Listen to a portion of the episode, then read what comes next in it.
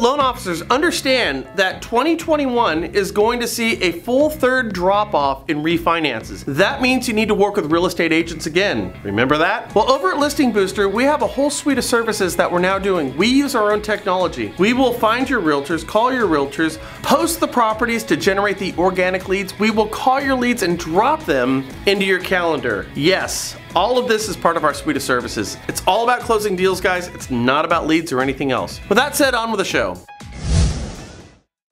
Execute judgment on you,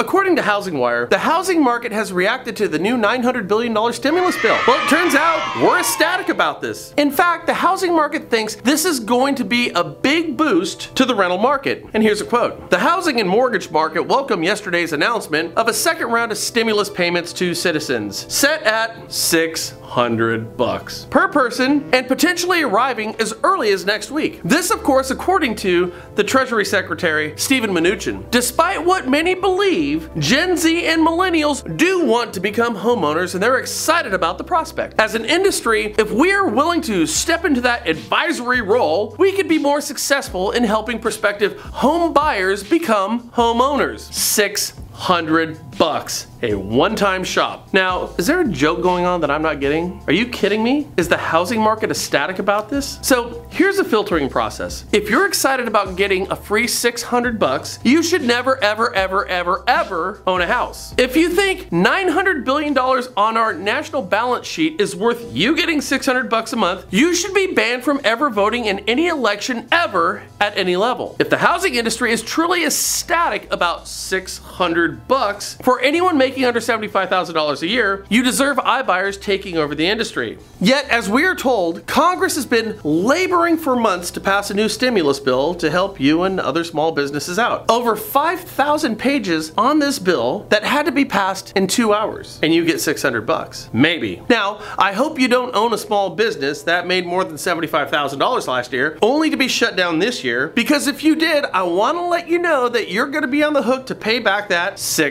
600 bucks. Clark, what's wrong? Honey?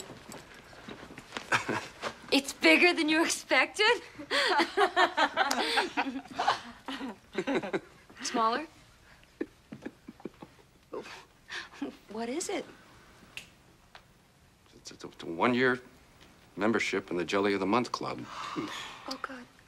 Vivian Pinniger said the second stimulus bill is a positive step for the country. While there remains much work to do in the coming weeks and months, this effort is clearly a step in the right direction and will come as welcome news for so many households facing financial distress. 600 bucks. Now, Bob, who runs the Mortgage Bankers Association, said this is an important piece of legislation that provides the necessary tools to protect borrowers, renters, and small businesses. We, especially here at the Mortgage Bankers Association, appreciate rental assistance for tenants and enhancements to paycheck protection programs to help hospitality sectors. Guys, the bill is over 5,000 pages. We passed it in two hours. And the truth is, nobody who voted on this thing has any idea what's in that bill. All those reams of War and Peace over and over again are just stuffed with special interest pork. So, what's the pork, you say? And I'm telling you guys, I am not kidding you about any of this, and we could do this till the sun comes up tomorrow. How about 15 million bucks in there to support democracy in Pakistan? 10 million dollars for gender programs. I don't even really know what that means. A resource study on the Springfield, Illinois race riots. Here's the problem. Those riots occurred in 1908. Why are we studying it now? And I am not kidding you. Money to study the secession or reincarnation of the Dalai Lama is in this bill, and I am not joking with you. We're funding this right now. There's a commission task force with educating consumers about the dangers associated with using or storing portable fuel containers for flammable liquids near open flames. Seriously, I got I, I just gotta say this. Let's not skirt Darwin here. If you think gas next to an open flame inside your house is a good idea, by all means, do it. It's just gonna clean up the gene pool. A little chlorine for us. There's $86 million for assistance to Cambodia, $130 million to Nepal, $135 million to Burma, 453 million dollars to the Ukraine, 700 million to the Sudan. And as I said before, we could do this all day long. This is what's been keeping Congress up at night. I don't know. I'm not ecstatic like the mortgage bankers or NAR or anybody else. Personally, I gotta tell you, I'm looking at this bill and I'm kind of disgusted by the whole thing. See, here's what I think we need to do. Vote them out. Vote them all out. This isn't the answer, and we all collectively deserve better from those that we elect. But you need to know this, you really do.